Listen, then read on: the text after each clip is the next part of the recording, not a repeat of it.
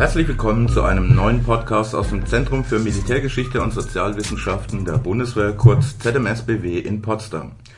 Heute beschäftigen wir uns mit einem regionalen Geschehen von gleichsam globaler Bedeutung. Die Potsdamer Konferenz vom siebzehnten Juli bis zweiten August neunzehnhundertfünfundvierzig. Hier in Potsdam, genauer im Schloss Cecilienhof, trafen sich der sowjetische Diktator Josef Stalin, der britische Premierminister Winston Churchill und der U S-amerikanische Präsident Harry S. Truman, um über das weitere Vorgehen nach dem Ende des Zweiten Weltkrieges in Europa zu beraten. Stalin hatte als Gastgeber das weniger zerstörte Potsdam der Trümmerlandschaft Berlins vorgezogen und in das beschaulich wirkende vormalige Hohenzollernschloss eingeladen. Wie es dazu kam, welche weltpolitisch bedeutenden Beschlüsse dort getroffen worden sind und wie all das ein Dreivierteljahrhundert später zu bewerten ist, darüber werde ich mich heute mit Oberleutnant Helene Held und Doktor Jürgen Luh unterhalten. Mein Name ist John Zimmermann, ich bin Leiter des Forschungsbereiches Deutsche Militärgeschichte bis neunzehnhundertfünfundvierzig hier am Z M S B W. Doch nun zu unseren Gästen. Oberleutnant Helene Held ist unseren regelmäßigen Hörerinnen und Hörern bereits seit unserem ersten Podcast bekannt, in dem es Mitte April um die sogenannte Bombennacht von Potsdam ging. Sie ist hier am Z M S B W Historikeroffizier und promoviert über Potsdam als Garnisonsstadt. Doktor Jürgen Luh ist seit zweitausendsechzehn Direktor des Research Center Sanssouci für Wissen und Gesellschaft, kurz REX, und bereits seit zweitausendacht leitender wissenschaftlicher Mitarbeiter im Ressort Wissenschaft und Forschung in der Stiftung Preußische Schlösser und Gärten Berlin-Brandenburg. Zuvor war er unter anderem Mitarbeiter der Professur für Landesgeschichte an der Universität Potsdam mit dem Schwerpunkt Brandenburg-Preußen. Er ist einer der Kenner der preußischen Geschichte, hat zweitausendzwölf eine vielbeachtete Biografie zu Friedrich dem Großen vorgelegt und gerade das Manuskript zu einer solchen über den großen Kurfürsten abgeschlossen.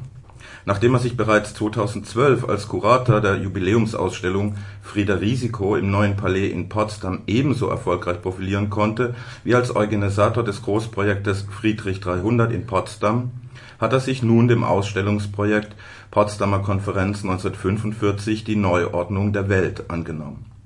Corona-bedingt konnte die Ausstellung nicht, wie eigentlich geplant, am ersten Mai diesen Jahres eröffnet werden, sondern wird erst am dreiundzwanzigsten Juni eröffnet. Schön, dass Sie beide da sind und ich freue mich auf das Gespräch. Beginnen wir mit Frau Held. Können Sie uns zunächst kurz skizzieren, worum es auf dieser Drei-Mächte-Konferenz ging und was Ihr letztliches Ergebnis tatsächlich gewesen ist? Nun, bei der letzten Kriegskonferenz der Alliierten in Potsdam ging es darum, über die Zukunft Deutschlands zu entscheiden. Dabei standen Punkte wie Grenzziehung, Reparationszahlungen, aber auch die Umsiedlung der deutschen Bevölkerung aus den Ostgebieten auf, ähm, auf der Tagesordnung. Doch äh, die Verbündeten waren auch Konkurrenten, was sich nach Kriegsende immer offener abzeichnete. Dieser Umstand erschwerte die Verhandlungen bereits bei der Konferenz in Jalta im Februar neunzehnhundertfünfundvierzig und zog sich in der Potsdamer Konferenz fort. Letztlich hat man sich auf einen Minimalkonsens einigen können und hat äh, diesen in der Potsdamer Erklärung festgehalten. Hier drin waren unter anderem die Bestimmungen über die Reparationen, äh, die Deutschland zu leisten hatte, festgehalten worden, die komplette Demobilisierung Deutschlands und die Abschaffung der deutschen Rüstungsindustrie. Aber auch der Umgang mit Kriegsverbrechern und die Beseitigung der Einflüsse des Nationalsozialismus ähm, sollten auf, aus der Gesellschaft auf allen Ebenen beseitigt werden. In diesem Zuge hatte man sich auch auf der Konferenz darauf verständigt, den preußischen Staat als Träger des deutschen Militarismus ebenso zu beseitigen. Man verständigte sich auch ähm, über die Oder-Neiße-Grenze zwischen Polen und Deutschland, äh, die jedoch erst fünfundvierzig Jahre später völkerrechtlich festgeschrieben wer- worden war. Ähm, darüber hinaus einigte man sich, äh, Deutschland als eine wirtschaftliche Einheit zu behandeln. Heu- heute wissen wir jedoch, dass dies letztendlich nicht äh, so gut gelang. Ja, soweit die historische Einordnung. Vielen Dank, Frau Held. Herr Luh, wie bewerten Sie als Kurator einer Ausstellung fünfundsiebzig Jahre nach dem Ereignis dieses Geschehens? Und vielleicht nutzen Sie die Gelegenheit, kurz unseren Hörerinnen und Hörern das Ausstellungsprojekt vorzustellen. Das mache ich gern. Ich glaube, dass die Beschlüsse der Potsdamer Konferenz, das, was wir darüber wissen, was uns präsent ist, zum Teil bis heute noch Nachwirkungen hat. Und das ist auch eine Idee, die wir verfolgen im Zuge der Ausstellung. Und da geht es, wir haben das hier in Deutschland auf dem Schirm, eben nicht nur um Deutschland und die Beschlüsse zu Deutschland, sondern es ist halt viel mehr besprochen und zum Teil auch beschlossen worden. Und das Interessante ist, die Potsdamer Konferenz als was Ganzes zu sehen. Das heißt, nicht nur nachher das Protokoll der Konferenz zu betrachten oder die Mitteilungen, in denen dieses Protokoll knapper noch zusammengefasst worden ist, sondern auch zu sehen, was da überhaupt besprochen und verhandelt wurde.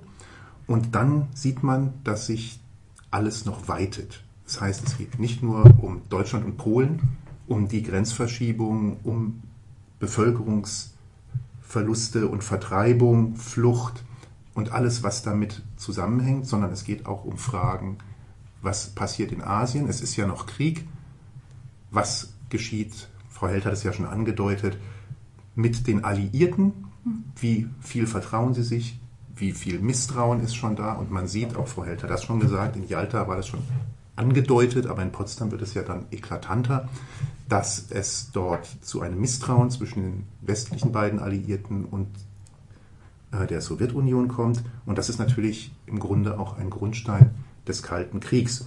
Und all diese losen Fäden versuchen wir erstmal zu verdeutlichen, gerade weil man bei uns nicht auf dem Schirm hat, was in Asien etwa los gewesen ist, dass Beschlüsse gefasst wurden über den Iran, dass die Palästina-Frage dort auch implizit eine Rolle gespielt hat.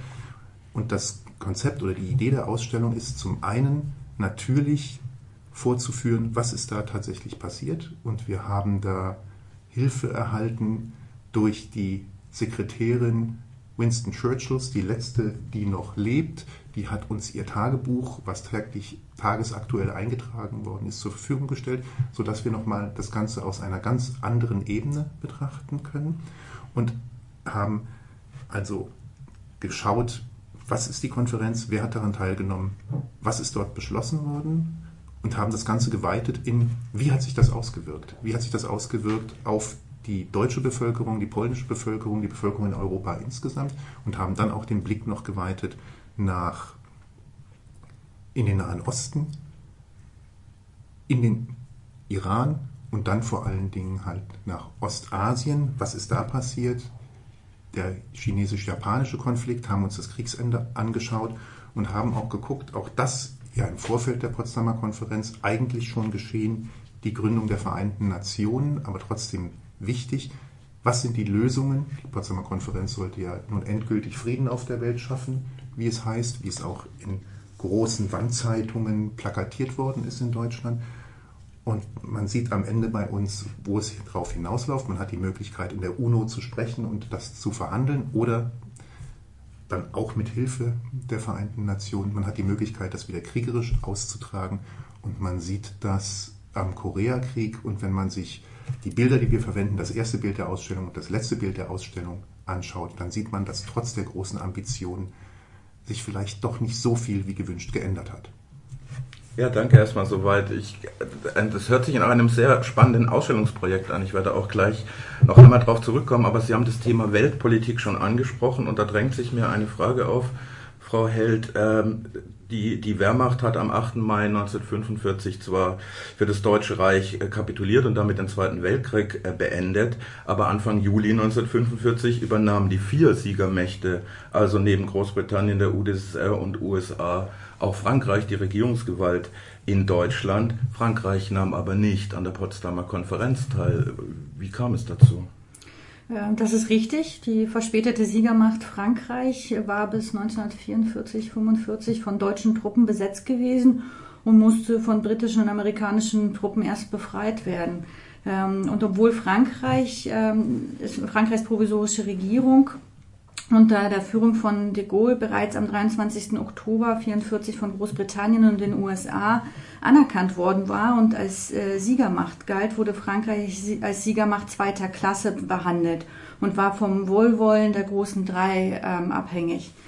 Ähm, Frankreich hoffte nach den Entwicklungen der Konferenz von Jalta im Februar neunzehnhundertfünfundvierzig dem Zirkel der Hauptsiegermächte anzugehören, was aber nicht so ganz der Tatsache entsprach, denn bei der Konferenz von Jalta war Frankreich nicht eingeladen gewesen, aber doch Thema.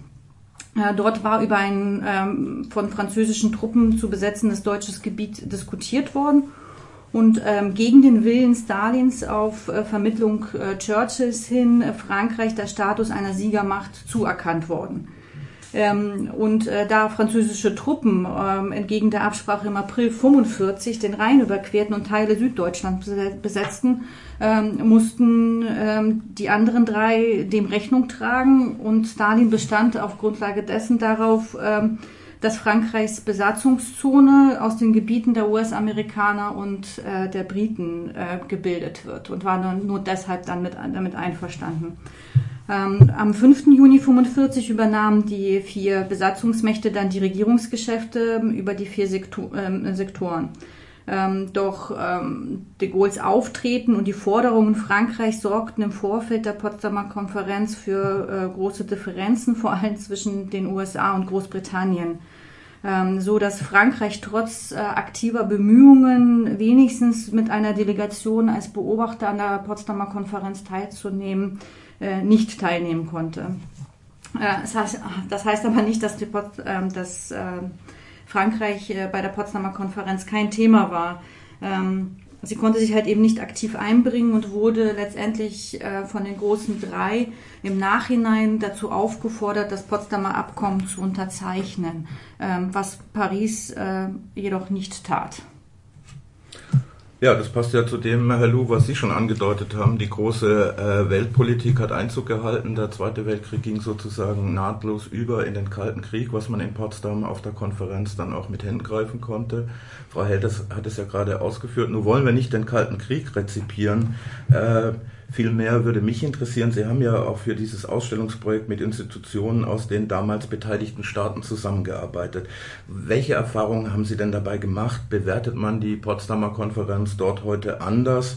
Und haben Sie da vielleicht sowas wie eine Entwicklung auch bemerken können? Oh, die letzte Frage vielleicht zuerst.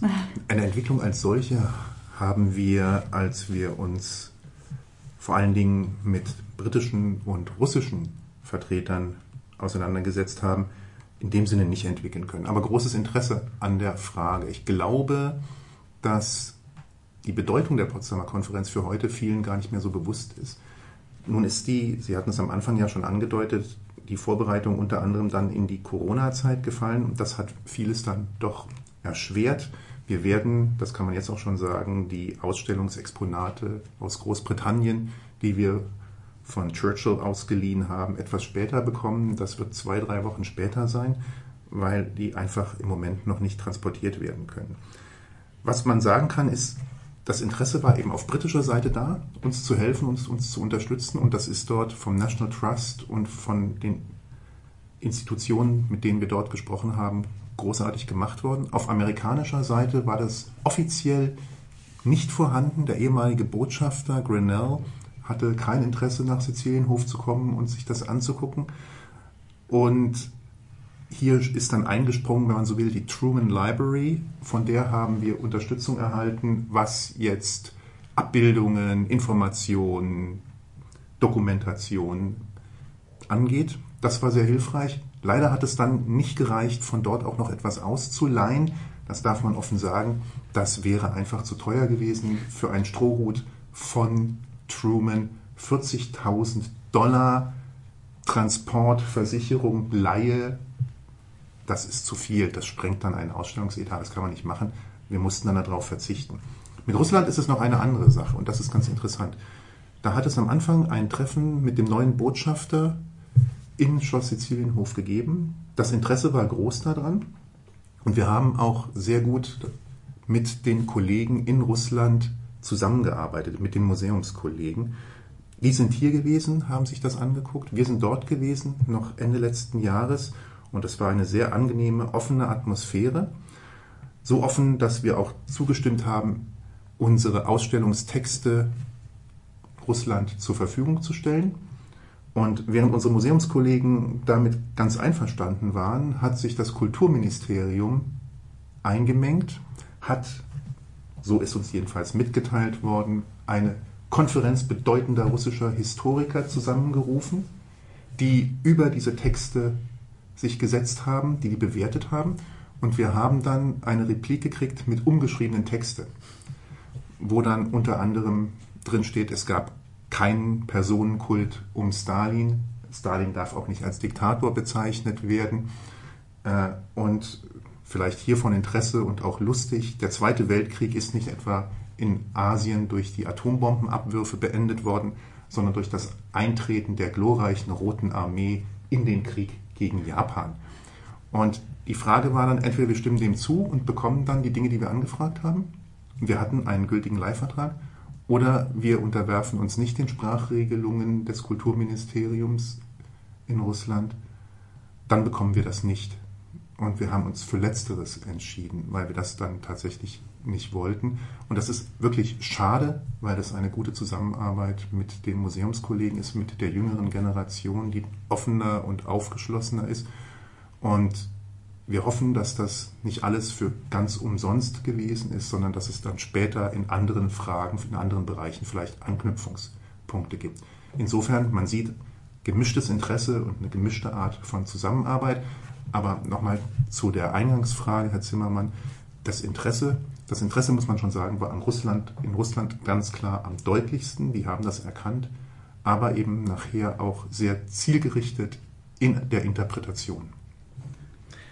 Das war ja im Grunde schon historisch so. Also schon damals hat Stalin ja erheblichen Wert drauf gelegt, diese erste Kriegskonferenz oder Nachkriegskonferenz in diesem Fall natürlich auf deutschem Boden stattfinden zu lassen und wollte selber als, als Gastgeber und Eroberer der Reichshauptstadt sich natürlich profilieren. Die Frage stellt sich jetzt aber, Frau Held, ist es denn tatsächlich so gewesen, ähm, dass, dass Stalin nach Potsdam ausgewichen ist, weil es dort weniger Zerstörungen gab? Ich, wenn ich mich an Ihren Podcast äh, über den vierzehnten April neunzehnhundertfünfundvierzig erinnere, dann haben Sie sehr deutlich gemacht, dass zumindest große Teile der Stadt durch den Luftangriff äh, dort ziemlich zerstört war, worden sind, auch äh, noch durch die Eroberung durch die Roten Armee weiterhin gelitten hat, also die Stadt Potsdam.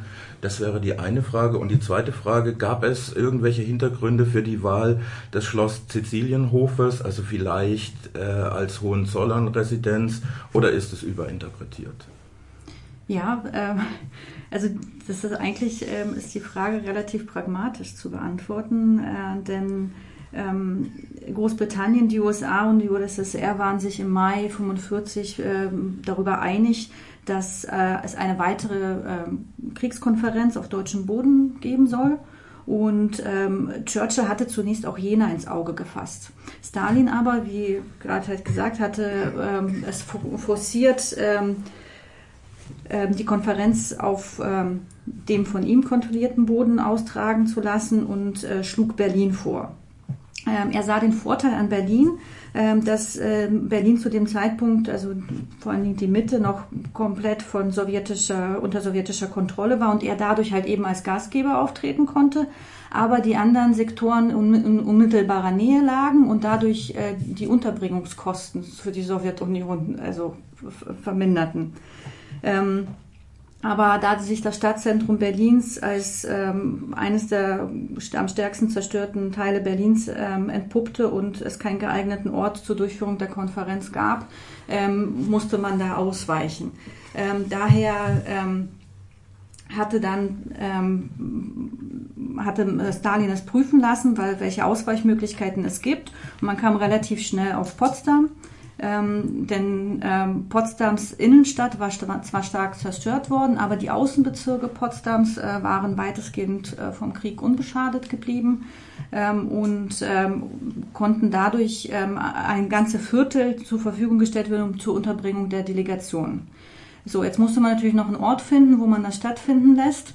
Ähm, und da ähm, stieß man relativ schnell auf äh, Schloss Cecilienhof, was einfach auch logistisch äh, ziemlich äh, klug lag, ähm, denn ähm, ähm, umgeben von einem Park.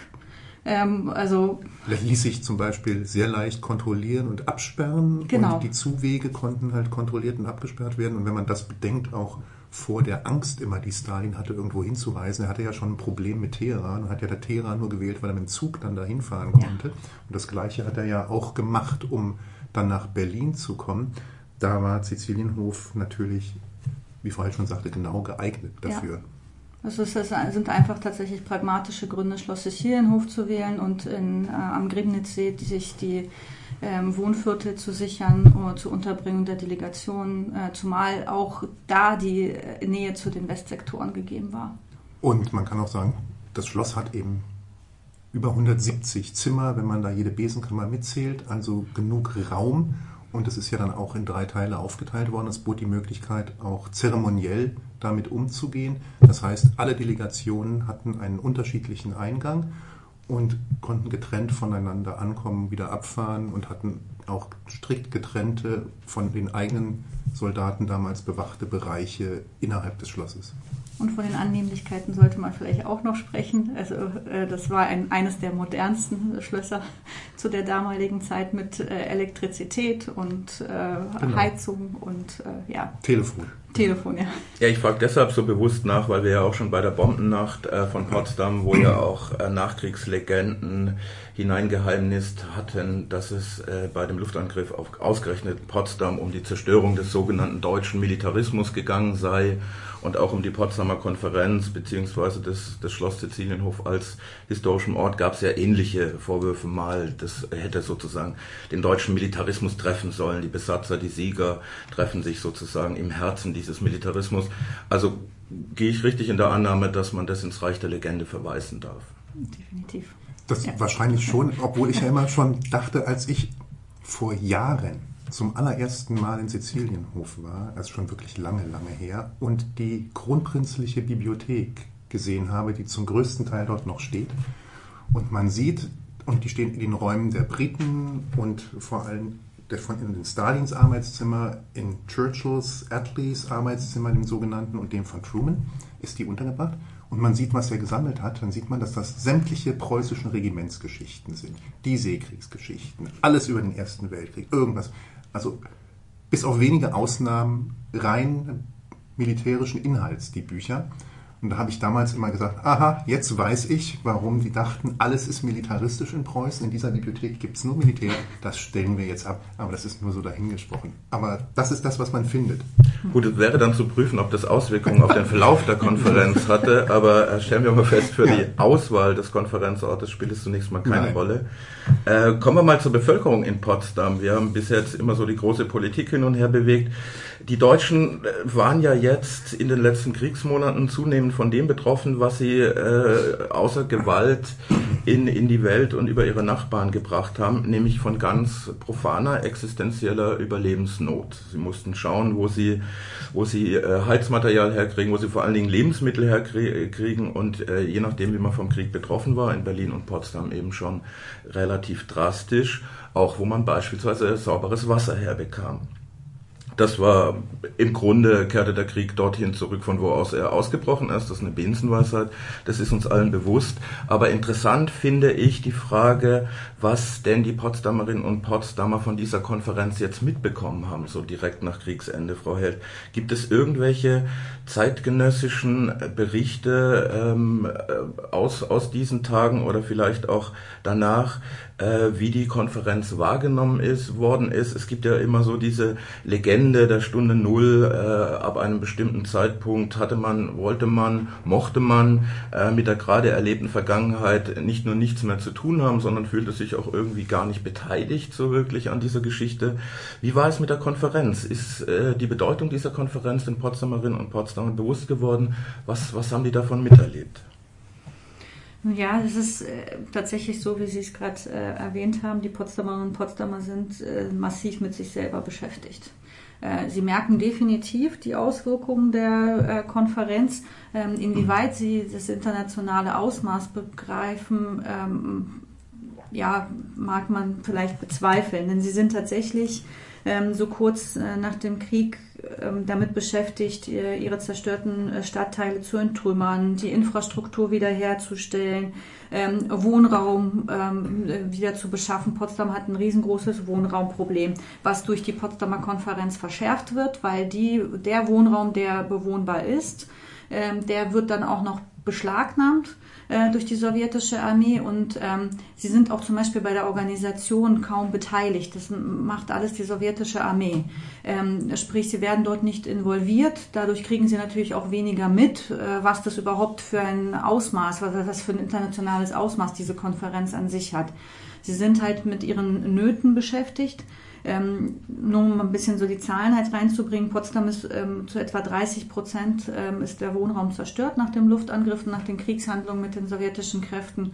Und dann ähm, annekt, äh, oder nehmen die sowjetischen Kräfte für die Delegation und auch für sich und ihre Streitkräfte Wohnraum in Anspruch und lassen den Potsdamerinnen und Potsdamern kaum Zeit. Also wenn es gut läuft, steht ein netter, freundlicher sowjetischer Offizier mit einem Dolmetscher, einer Dolmetscherin vor der Tür und bittet einen, ähm, äh, das Haus zu verlassen ähm, und das Mobiliar stehen zu lassen und gibt einem vierundzwanzig Stunden Zeit dafür. Ähm, wenn ähm, Wenn es schlecht läuft, passiert es, dass der äh, unfreundliche sowjetische Offizier ohne Dolmetscher dasteht und einem nur eine Stunde Zeit gibt, äh, sein Hab und Gut einzupacken und das Haus zu verlassen. Ähm, sprich, äh, da wird die Not auch nochmal zusätzlich ähm, halt vergrößert. Stadtteile, Stadtviertel, Straßenzüge werden abgesperrt. Man kann manchmal sein Haus nicht mehr über die Vordertür verlassen, sondern nur durch den Garten. Also dahingehend kriegen die Potsdamerinnen und Potsdamer schon sehr deutlich mit, was da halt äh, passiert. Und ähm, um abschließend die Frage zu beantworten, die Potsdamerinnen und Potsdamer hatten die Auswirkungen der Konferenz sehr deutlich zu spüren bekommen. Ähm, dies hatte aber weniger mit den beson- besonderen Annehmlichkeiten, die so ein Ereignis mit sich bringt, oder dem medialen Hype zu tun. Ähm, es war eher von Entbehrungen und Belastungen gezeichnet. Und der U S-Präsident Truman notierte auch in seinem Tagebuch, ähm, als er durch Berlin gefahren war, aber für Potsdam wird das auch so zutreffend sein, vorerst herrschte blanke Not. Ähm, und ähm, von daher also gehe ich davon aus, dass ein politisches Interesse der Potsdamerinnen und Potsdamer ähm, ja, an diesem Ereignis eher gering war. Ja, wenn ich da noch was sagen kann, aufgrund der guten Zusammenarbeit mit etwa dem Film- und Fotoarchiv in Krasnogorsk äh, können wir, hatten wir Filmaufnahmen und auch Fotos aus der Zeit gesehen, der Potsdamer Konferenz. Und das gibt deutlich wieder, dass man etwa, dass ja alles abgesperrt war, dass es keine Bevölkerung gab, dass die ganz klar ausgeschlossen war. Man sieht da niemanden an der Straße stehen, wie man das heute denkt, wenn da die Delegationen vorbeifahren oder ein Präsident oder Stalin oder irgendwas, der jubelt oder Fähnchen schwenkt. Das war alles nicht der Fall, sondern man hat, sieht da nur die Soldaten, man sieht die abgesperrten Wege, man sieht die direkte Zuwegung und man bekommt dadurch den Eindruck, dass die Bevölkerung komplett ausgeschlossen ist von dieser Konferenz. Und Joy Milward hält diesen Eindruck auch in ihrem Tagebuch fest. Sie ist ja in einem solcher einem dieser Häuser, von denen Frau Held sprach, gerade in Babelsberg, und notiert sich, ach, die sind gerade rausgezogen, da liegt noch der Teddybär des Kindes und was sind das für Leute gewesen? Ist es interess- sind das interessante Leute gewesen? Und die haben viel mit sich selbst zu tun, tun einem leid, und schreibt ja dann tatsächlich, wir haben ja gegen die Nazis und nicht gegen die Deutschen Krieg geführt, also er hat da ein gewisses Mitgefühl entwickelt. Wie ist es heute mit dem Interesse in der Stadt für, äh, für die Potsdamer Konferenz? Also Herr Luh, haben Sie Reaktionen hinbekommen auf Ihre Idee hin, ähm, der Konferenz eine Sonderausstellung zu, zu widmen? Oder wie kam die Überlegung oder die, die Idee zu dieser, zu dieser äh, Ausstellung überhaupt zustande? Zum einen hatten wir schon mal eine kleine Veranstaltung, siebzig Jahre Potsdamer Konferenz. Jubiläen sind ja oft ein Anlass, um auch nochmal Aufmerksamkeit zu zu erregen, und fünfundsiebzig Jahre ist schon ein wichtiges Thema, und natürlich hat die Stiftung Preußische Schlösser und Gärten den Ort der Potsdamer Konferenz, den authentischen Ort mit Schloss Cecilienhof, und im Schloss Cecilienhof spielt die Potsdamer Konferenz auch eine weit größere Rolle als das Kronprinzenpaar, und das ist auch richtig und wichtig so, weil das sicherlich das bedeutende Ereignis war, nicht, dass da der Kronprinz gewohnt hat in diesem Schloss. Also war schon längere Zeit im Bewusstsein und auch klar, dass wir eine Ausstellung dort machen wollen, dass wir das größer anlegen wollen. Das kam daher, dass das Publikum vor Corona, muss man jetzt ja sagen, zu über sechzig Prozent aus dem Ausland kam, viel asiatisches Publikum, die bestimmte Fragen gestellt haben, die wir versuchen auch durch diese Sonderausstellung aufzugreifen, von der wir auch ausgehen, hinterher einige Teile, wichtige Teile in die Dauerausstellung integrieren zu können, sodass das, was da erarbeitet worden ist, nicht verloren geht. Die Reaktion war bisher sehr gut, muss ich sagen. Wir hatten auch vor Corona praktisch die Gruppenreisen ausgebucht für die erste Zeit. Also es scheint ein sehr großes öffentliches Interesse zu geben. Das galt auch vor allen Dingen wieder für Besuchergruppen aus Asien. Die fallen jetzt weg. Aber im Moment merken wir, ich habe mich bei meiner Kollegin Heike Borgrewer nochmal erkundigt, dass der Ticketverkauf gut geht. Man sieht, dass das ein größeres Interesse gibt. Wir sehen das am Begleitband. Die Ausstellung ist noch gar nicht eröffnet und es sind schon fast dreihundert Bände verkauft. Das ist ziemlich gut für einen Ausstellungskatalog, glaube ich, der kein richtiger Katalog ist, sondern eben tatsächlich ein Begleitband. Und das journalistische Interesse, wenn das noch ein Indiz sein kann, ist eben auch groß. Und wir sind gespannt und sind da guter Dinge und sind bei dem, die da schon mal vorgucken konnten, auch, glaube ich, bestätigt worden, dass wir vielleicht in die richtige Richtung gehen. Ich hoffe es jedenfalls.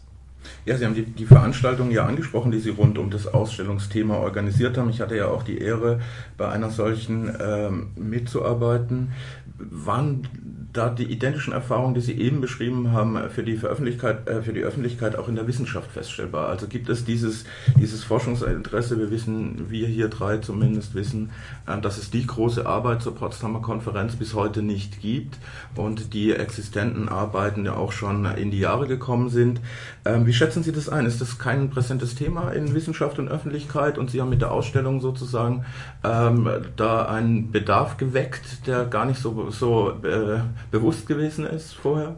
Letzteres, was Sie sagen, hoffen wir natürlich, dass wir mit der Ausstellung und vor allen Dingen auch mit dem Begleitband zur Ausstellung, der jetzt nicht die ganzen Formalia wiederholt, wie es dazu gekommen ist, was da genau abgelaufen ist, sondern die Frage mehr stellt, wie reagieren sämtliche davon Betroffenen auf die Beschlüsse der Potsdamer Konferenz, so etwas wie einen Stein ins Wasser geworfen haben, der vielleicht da Nachdenken anregt. Die Reaktion aus der Wissenschaft, glaube ich, kann man noch gar nicht voraussehen. Dazu muss es die Ausstellung geben, dazu muss der Band rezipiert, rezensiert werden. Was die Veranstaltung im Umfeld anlangt, kann ich nur sagen, das war eben großartig, weil wir tatsächlich viele Stimmen hinterher hatten aus der Öffentlichkeit, die dort gewesen sind. Ob wir das nicht öfter machen können, das sei so ein spannendes Thema. Auch das Format, wir haben ja damals miteinander diskutiert, Dinge besprochen, also keine Vorträge als solches gehalten. Das sei richtig gut, um dem zu folgen. Das hat die Leute angeregt. Jetzt im Begleitprogramm sieht es so aus, dass wir das erstmal, weil wir das nicht machen können oder dürfen, das streichen mussten. Wir hoffen aber, dass wir einen Großteil des Begleitprogramms eben nachholen können im nächsten Jahr. Das haben wir uns fest vorgenommen. Und da gibt es dann auch die Möglichkeit wahrscheinlich, dass Joy Milward, heute Hunter, denn sie wollte das unbedingt nochmal sehen mit fünfundneunzig Jahren, dann hierher kommt und auch für Fragen zur Verfügung steht oder kurz interviewt wird. Wir wollen auch so ein paar Zeitzeugengespräche dann tatsächlich durchführen. Und ich glaube, das ist alles etwas wie eine Reihe oder wie der Versuch, eben tatsächlich was anzuregen. Eben einen Stein ins Wasser zu werfen, der dann hoffentlich Kreise zieht. Ja, führt mich zu Ihnen, zu Ihnen zurück, Frau Held. Stichwort Stadtgeschichte. Sie promovieren über, über die, die Potsdamer Stadtgeschichte. Wie ist das aus Ihrer Erfahrung mit der Potsdamer Konferenz? Haben Sie da äh, Lücken gefunden, wo Sie sagen, da müsste mal grundsätzlich äh, nachgeforscht werden im Kontext der Konferenz oder zum Thema Kriegsende an und für sich, diesem Übergang vom Zweiten Weltkrieg in die, in die Kriegsfolgengesellschaft? Oder gibt es gar keine Quellen zu diesem Bereich, die Sie recherchieren konnten? Ähm, ja, in der Tat, ich musste gerade auch ein bisschen fleißig äh, nicken bei äh, der Ansprache von äh, Doktor Luh mit, äh, mit den Zeitzeugen. Ähm, man mag tatsächlich in erst, im ersten Moment meinen, das ist ja ein ausgeforschtes Thema. Wir wissen da schon alles, ziemlich viel äh, drüber, auch über Potsdam. Stark belabelte Stadt. Man meint, ähm, alles über Potsdam zu wissen. Aber vor allen Dingen die Militärgeschichte ist halt äh, stark untererforscht und ähm, es gibt wenig quellenbasierender Arbeiten, was jetzt tatsächlich auch der Grund ist, warum ich diese Doktorarbeit schreibe. Das ist auch die große Herausforderung, den ganzen Archiven diese Quellen zusammenzubekommen. Und äh, für mich als Junghistorikerin wäre das natürlich unglaublich toll, wenn ich ähm, Zeitzeugenberichte und Ego-Dokumente eben auch zur Potsdamer Konferenz aus Sicht der Potsdamer Bevölkerung ähm, haben äh, könnte. Also das, was meine Erkenntnisse beruhen auf einzelnen Fragmenten, die ich in einzelnen Archiven gefunden habe. Und da wäre es natürlich schön, das nochmal durch Zeitzeugenberichte ähm, Ähm, äh, zu abzugleichen, ja. zu unterfüttern und das ein bisschen da zu unterlegen. Äh, ja. Das wäre doch schön, wenn wir aufgrund des Podcasts tatsächlich dann die Möglichkeit bekämen, dass die, die Möglichkeit bekämen, dass sich Leute melden und zum Interview vielleicht bereitstehen oder auch noch Aufzeichnungen einschicken. Das sollte man wie so ein Aufruf hier eigentlich starten. Ja, das stimmt. Ja, was übrig bleibt, außer einem Aufruf an äh, wer auch immer sich beteiligen möchte an der Aufarbeitung der Potsdamer Konferenz, äh, mal wieder lässt sich sehen, dass ein, ein historisches Ereignis, von dem man scheinbar denkt, alles zu wissen, dann doch bei näherer Betrachtung etliche Fragen aufwirft, die man vielleicht vorher gar nicht so präsent hatte. Ist jetzt nur eine Binsenweisheit für die historische Forschung, ähm, dass je äh, prägnanter die Lupe ist und das Ereignis, auf das man es richtet, tatsächlich dann auch am Ende mehr Fragen übrig bleiben, als man Antworten bekommen hat. Auch in diesem Gespräch hat sich das gezeigt. Herzlichen Dank erstmal soweit.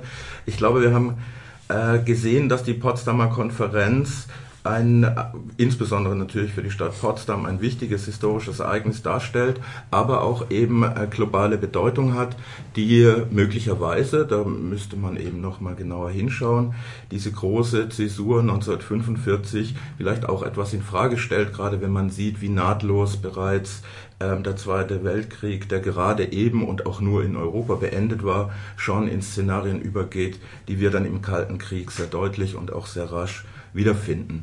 Ich freue mich schon sehr auf die Ausstellung, die Corona-bedingt jetzt nur noch ein bisschen warten musste mit der, mit der Eröffnung, äh, aber vielleicht wird es sich ja an der Dauer dann sozusagen ausgleichen, dass sie länger eröffnet bleibt, ähm, als äh, zuvor anberaumt war. Äh, vielleicht können Sie da noch kurz was zu sagen zur Ausstellungsdauer, Herr Luh? So wie das jetzt aussieht, bemühen wir uns, dass wir die bis Ende des Jahres öffnen können und wir hoffen natürlich, dass es vielleicht sogar noch länger geht. Ja, da könnte man fast noch einen Aufruf starten, ja. Fleißig diese Ausstellung zu besuchen. Ich freue mich auf jeden, jedenfalls äh, sehr darauf, ähm, sie mir anschauen zu können. Ich bedanke mich bei meinen beiden Gesprächspartnerinnen, äh, Frau Held und äh, Herr Luh, und hoffe, dass Sie, liebe Hörerinnen und Hörer, auch beim nächsten Mal wieder einschalten, wenn wir einen Podcast aus dem Z M S B W senden. Das hat Spaß gemacht. Danke. Vielen Dank.